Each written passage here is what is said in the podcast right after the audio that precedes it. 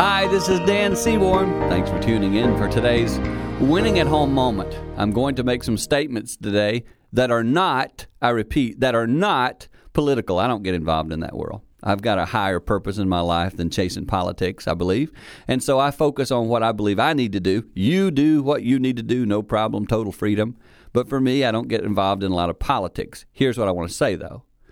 I'm a person who really believes we need to value life. I've recently heard a lot of talk about if a child has a deformity or there's an issue with them, etc., the parent needs to consider their options. I want to say to you, some of the closest families, the closest I've ever met, have a child quite often that's Down syndrome.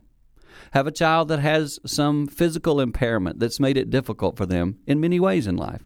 Close, close families. Ponder that thought. Think about that, and I'm going to leave it in your mind to consider why might that be possible.